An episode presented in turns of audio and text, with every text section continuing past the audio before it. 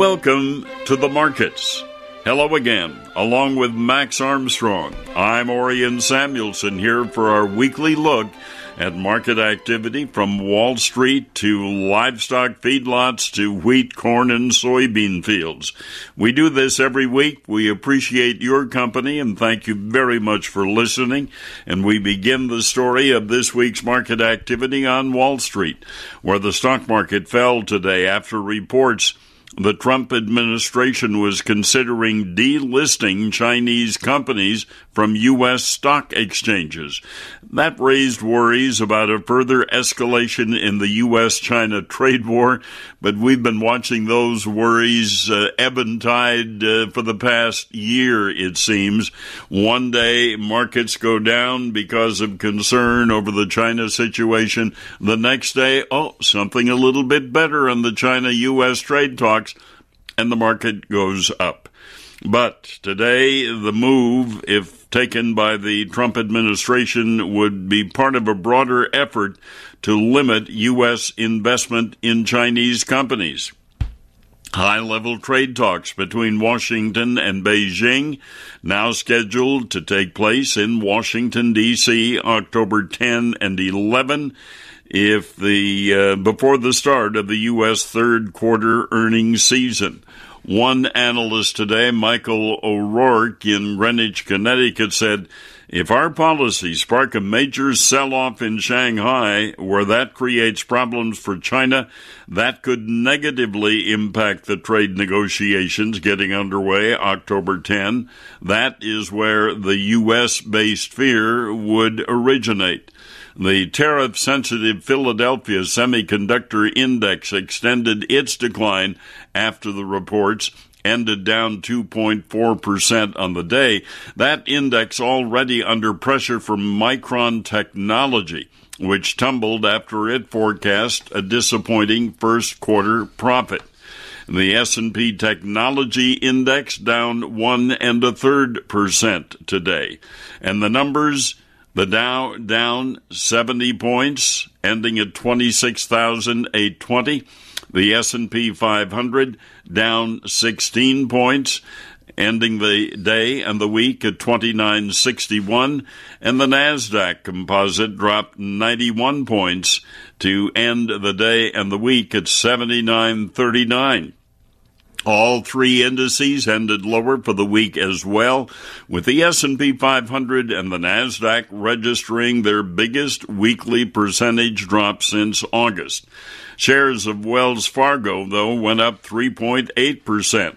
That stock was the top gainer in the S&P 500 after the lender named banking veteran Charles Scharf as chief executive officer.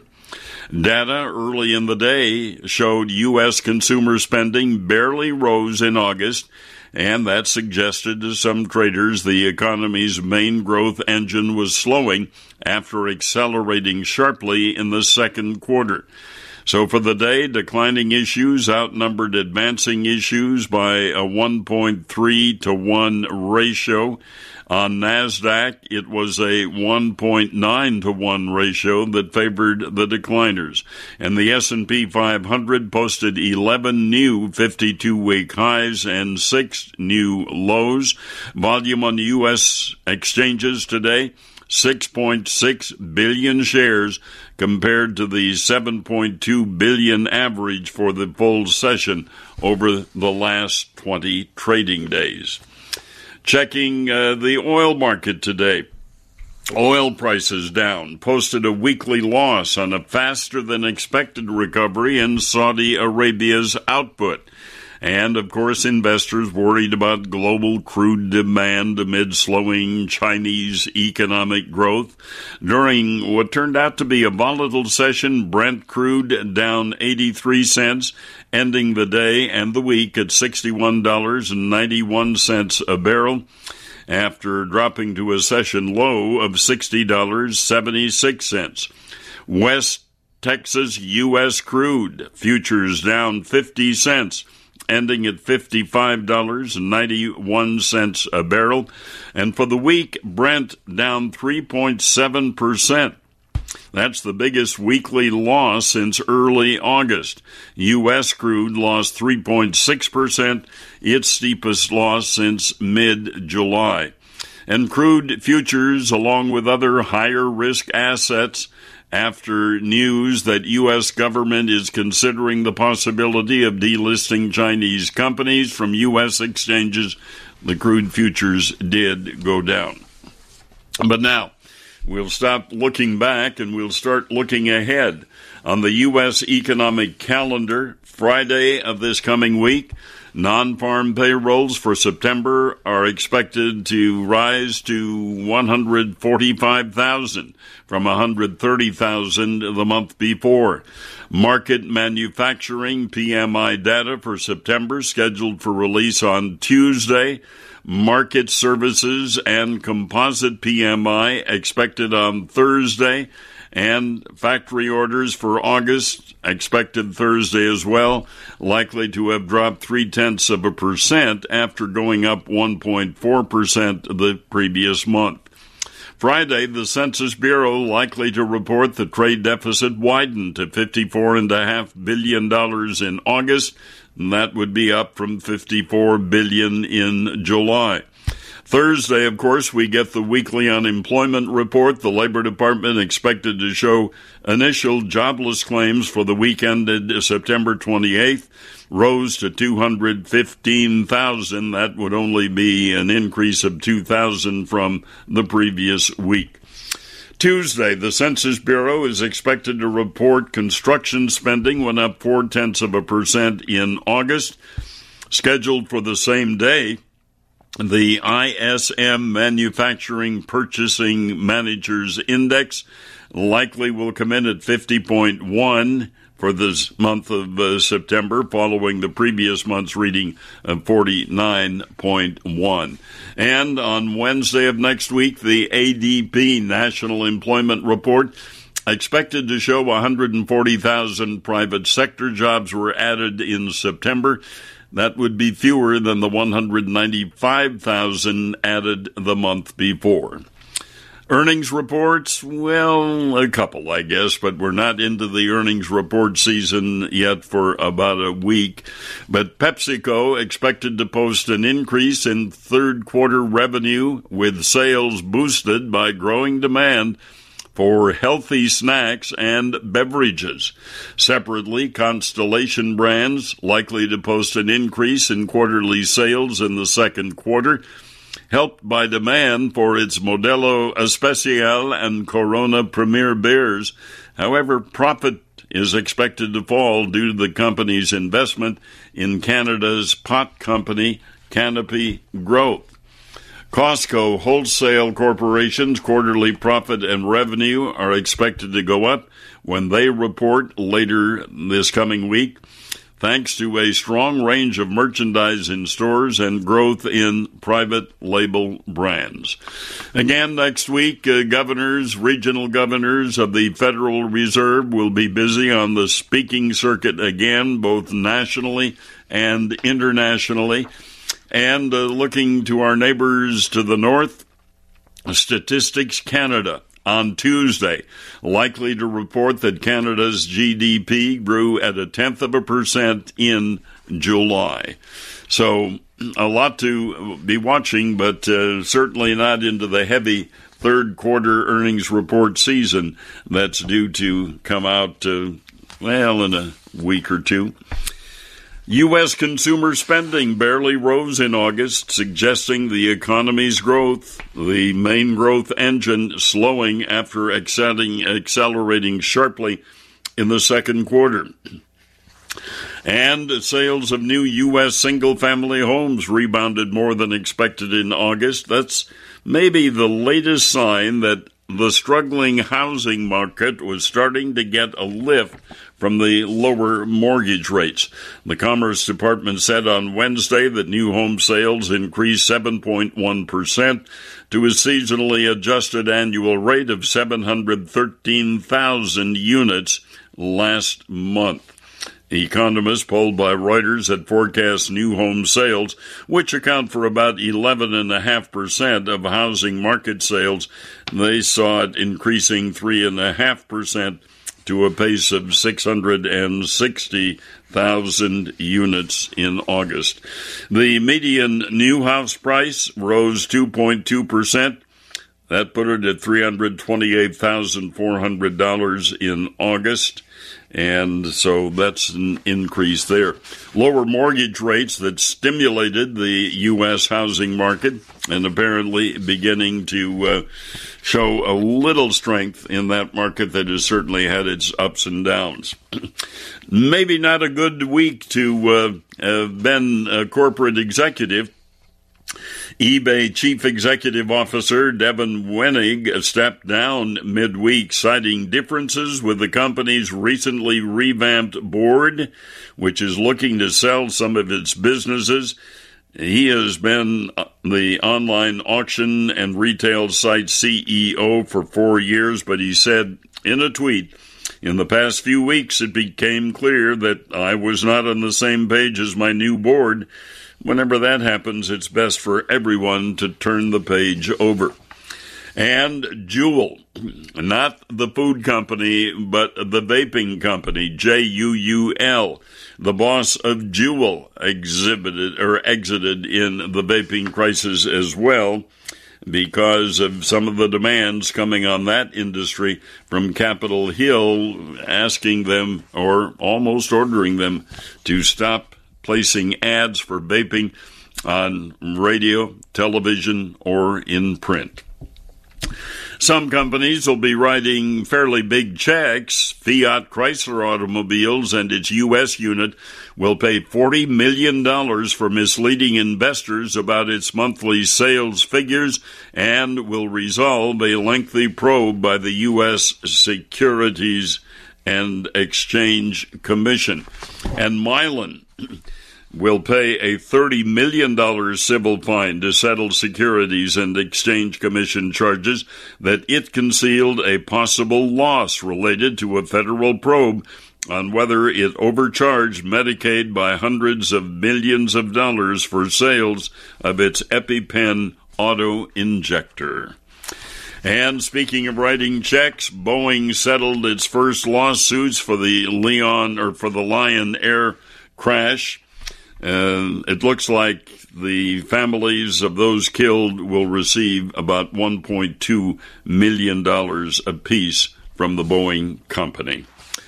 Time to take a look at the agricultural trade, and we're going to do that when we continue on the markets. Your best defense against breast cancer is a mammogram. I'm Dr. Sandy Goldberg, a breast cancer survivor and founder of a Silver Lining Foundation. And early detection saved my life. Are you uninsured? Are you underinsured? Are you a survivor and need follow up testing? Feel like you have nowhere to turn? Times are tough, but getting a mammogram shouldn't shouldn't be. Call us at 312 345 1322. A Silver Lining Foundation is here to help. Joe Camp from AgriVisor joining us in the studio this weekend. Good to see you, sir. Good day, Max. I, I, I don't see helmet hair, so I don't think you rode the motorcycle, but you did take a, a, quite a few days out on the bike this summer to check on crops, didn't you? That's right. Four wheels on the road this morning, but I had a two wheel trip, two weeks. I touched 10 states, starting in Illinois and moving east into the ravaged area of the Northeast Corn Belt, and we came back into Illinois, up into Wisconsin, Iowa, down into Missouri, even poking into Nebraska, on back into Illinois. So I got a good look at the central Midwest this summer. What stands out in your mind in retrospect, looking back at that, uh, as you know, you continue to to hear from growers what's going on, and as we look at weekly crop bulletins, what stands out? Two things. One is the variability of this crop. We've heard that term b- uh, bouncing around a lot lately, but it's a stark contrast to the previous two years when consistency was the name of the game, and it was that consistency across the Corn Belt that in 2017 and 2018 allowed U.S. producers to uh, achieve record national yield averages for the corn crop. That's one thing, the variability. Of course, the Eastern Corn Belt, very different than the West, and then even in the Western Corn Belt, where there's some good, good crops, uh, we're seeing the variability across you know two sides of the same road. So variability for one. The next thing is that even good corn looked good, but I had this feeling, uh, uh, riding many miles afterwards, thinking to myself, the corn that looks good looks good for a month ago, and that just goes to show you how delayed this crop is.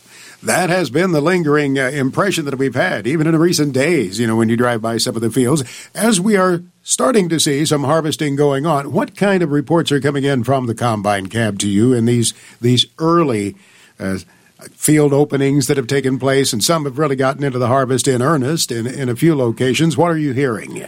Unfortunately, some disappointment. Now, we'll say it's very early yet. Right. We, we, we, talk about in Illinois the crop uh, being less than 5% harvested, but we're starting to get more indication of what's out there and what isn't. We should see, uh, for the most part, some of these early yields translated to some silage cutting. Uh, but once we get into some of the better crops, uh, hopefully we see an improvement in these yields. But the early going, uh, some disappointment there, even relative to expectations, which were tempered this year coming into harvest. Is it likely, though, that yields will get better as this harvest goes on? Uh, some of us are wondering about that. It seems to be the adage of big crops getting bigger also applies and vice versa. That is, that small crops get smaller from the sense that in September, we saw the USDA analysts start to move lower on their corn yield estimate. The same thing for soybeans. We feel like that's a trend we might continue to see. We're not going to see drastic reductions, we don't believe. Nothing like we feared early in this season, but we can see a downward trend uh, for these USDA yield estimates as we start to get in the field and realize that the variability just won't allow us to have uh, quite the trend beating crop that we've enjoyed in the previous couple of summers. These warm days of September sure have been welcome, haven't they? Yeah, we look at the two week outlook and it looks as if this uh, prolonged summer will continue, but it's biased Towards the eastern corn belt, we do see up in the northwest some areas of concern for that early frost freeze threat. We know there's several million acres at risk, corn not having reached maturity yet. And so, if we get into this weekend and start to see some uh, sub 30 degree temperatures in states like Minnesota or North Dakota, we're going to be back to thinking about just how early this uh, harvest could, could end for us. We've seen in recent days very little movement in prices. What's it going to take? I mean, is, is even a frost scare going to light up this market at all? Not just yet, I don't believe. That might help uh, encourage the bulls to do some buying, but it's wait and see for all traders, whether you're bullish or bearish. The speculators aren't willing to take a big position on a directional bet one way or the other, and the farmer not having any interest in selling at these levels and so not being a big market participant. With that being the case, what we'd expect is that we can uh, have a trade that stays somewhat stagnant until we get fresh data. The first opportunity for that would be Monday when we have a grain stocks report, small grain summary, and also a chance for the USDA to update its production estimate for the soybean crop last year. So, data would help. That would follow up with uh, the next October report. We would expect big revisions to acreage. And then, other than that, I mean, that's the supply side. We're just simply waiting on more harvest results. On the demand side, waiting for progress on these uh, mini trade deals still open, particularly, of course, U.S. China. Back to that October crop report. In that October crop report, do you expect to see significant acreage revisions? We better. I would sure expect so because USDA coming in August and leaving it in September, the harvested acres as a percentage of planted, uh, 91.1%. That's a normal year let's let's uh, use some discretion here and start to uh, pick away at the harvested acres, knowing that we're going to have failed acres, that we're going to have to take out uh, ample uh, corn that, uh, that, was planted for silage, and just generally cover crops for both corn and soybeans. Remember, the government allowed those um, to, to be planted this year. On that demand side, we have seen some China soybean purchases. is this what they promised? to buy what we were told they would be buying many months ago so far they are living up to their most recent promise, which was to do some buying in front of the next round of face to face negotiations that will take place in early October. They have an estimated buying interest of about 6 million tons here, maybe even up to 10 million. uh, before this uh, next meeting or during these negotiations. And we have seen those sales, as you mentioned here in the recent days, starting to stack up uh, finally to, to what was committed to a couple of weeks ago. We're seeing some trade negotiating progress. We got the word of uh, the deal with Japan this week. Of course, they are a very good customer. They have been year in and year out. I think we are the uh, the top soybean supplier for them, supplying about two thirds of what they buy from the world.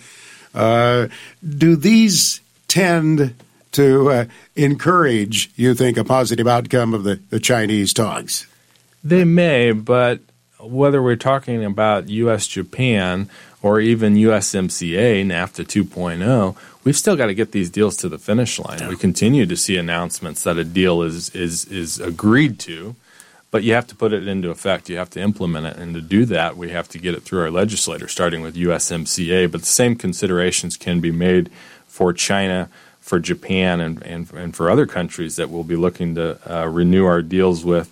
The fact that we've got to put it to the finish line, and that takes a, a coordinated effort, not just uh, by the president's administration, but of course by Congress too. You talked a little bit earlier uh, about the exports and the, some of the purchases taking place. Uh, we've seen a stronger dollar of late, and that doesn't help, does it? No, not at all. The dollar is a safe haven play for investors that are skittish because of things like Brexit going on. So, uh, c- coming out of the euro and the pound currencies and into the dollar uh, for a flight to quality type move and you also have the dollar rising because short term treasury rates, interest rates are firmer. Also, a safe haven play. When you've got uncertainty, investors do around the world, they're going to come into the U.S. market and want to pick up U.S. bonds and other U.S. investments. Well, they need dollars to do that. The dollar has been rising towards multi uh, year highs, and that hurts exports, makes our grain more expensive to world buyers, especially when you have our dollar moving higher not only against the currencies in the hands of our customers, but in the hands of our competitors too. So we look at the South American currencies, the Brazilian real, the Argentine peso, they're at multi year lows. That makes their goods less expensive to the global buyers and crowds our exporters out of the market, unfortunately. Judging by your response a little bit earlier when I asked you about acreage and, a, and an adjustment in October, um, I sense that you share the view of a lot of farmers about how USDA has handled numbers this year. Number one, has there been irreparable damage done to the uh, the image of USDA with its reports? And number two, does it matter? I believe there has been damage, and yes, there was frustration. Whether or not it matters, we'll have to see if there can be any change carried out uh, in the wake of what was a, almost, I'd call it a calamity this year, with starting with that August report. I know it's an unprecedented year, so we have to cut some slack to the government analysts, but we know they used discretion to, uh, to, to release these numbers, and they had room, uh, in my mind, uh, to leave the corn yield unchanged, for example, coming into that August report given the fact that they had come into this year saying that even in a normal year, we're not going to put our crop scouts out in the field until September because it's just too early in August to tell. Well, was it too early to, to tell in, in this August? I'd say absolutely so. And, and to some argument, it's that, okay, it's only the output of our farmer surveys and our, our weather adjusted trend models. That's fine, but I'd say look at the soybean number, which uh, came into August unchanged. Did those producer surveys and the weather adjusted trend produce the exact same uh, uh, uh, soybean bushel to, to the tenth of a, a, bushel, or, or did they use their discretion to leave it unchanged? And, and should they have done that with corn? Yes. And then on the acres side, not necessarily the acres as a whole, which the FSA has since, you know, for the most part, proven. Uh, but the harvested acres as a percentage of the total uh, was just uh, um, you know hard to reconcile for us. You think USDA will be sensitive to this? Do you think they will listen? You know, they, they routinely, I guess, have a users conference where they they ask for input. Um, but what's your sense about this? Uh, obviously, it's their numbers that matter. No matter how much the private trade, how much you analysts want to come out with mm-hmm. with your own estimates, it's USDA numbers that really matter at the end of the day. I think so. I think they're working to increased transparency. We saw that there was a supplemental report following right. the August numbers that sort of trued up uh, what was coming from the FSA with those NASS numbers, and that's the effort that we need is just to push towards greater transparency in the methodology used for those reports. Joe, it's good to see you. Thanks for coming in. Thanks so much. Joe Camp with AgriVisor. Your best defense against breast cancer is a mammogram. I'm Dr. Sandy Goldberg, a breast cancer survivor and founder of a Silver Lining Foundation. And early detection saved my life. Are you uninsured? Are you underinsured? Are you a survivor and need follow up testing? Feel like you have nowhere to turn? Times are tough, but getting a mammogram shouldn't be. Call us at 312 345 1322. A Silver Lining Foundation is here to help. Let's start the story with snow because it's getting to be that time of the year. A weekend storm poised to bring more than a foot of snow to parts of Montana and the Canadian prairies. And that'll put portions of the region's spring wheat and canola crops at risk. Excessively wet conditions in the region this month have already slowed field work. It's hurt spring wheat quality on both sides of the border but snow expected to fall from Saturday night through Monday, dumping 12 to 20 inches across southern Alberta and southwest Saskatchewan, and a few areas close to the U.S. border likely to receive 18 inches through Monday. That time of the year. And then another story that made news this week Brazil. This week, shipped 60,000 tons of corn to the United States, an unusual export destination given the fact that the country is the largest producer and exporter of corn. The shipment, the first from Brazil to the U.S. this year, was exported by Cargill. That sometimes happens because they ship corn into the eastern part of the country and it's almost cheaper to haul it there from Brazil than it is to haul it from the Midwest and West on east to livestock producers who are in need of the corn. So that made some news. But making more news this week, China's top diplomat said Thursday that China was willing to buy more U.S. products and said trade talks would yield results if both sides, quote, take more enthusiastic measures to show goodwill and reduce, quote, pessimistic language in their trade dispute. China's state conciliator and foreign minister said in response to questions that the Trump administration had shown goodwill by waiving tariffs on many Chinese products and that's why they're willing to buy more. And shortly after that announcement, another purchase of soybeans by China. 126,000 tons to China, and that coming from the current marketing year.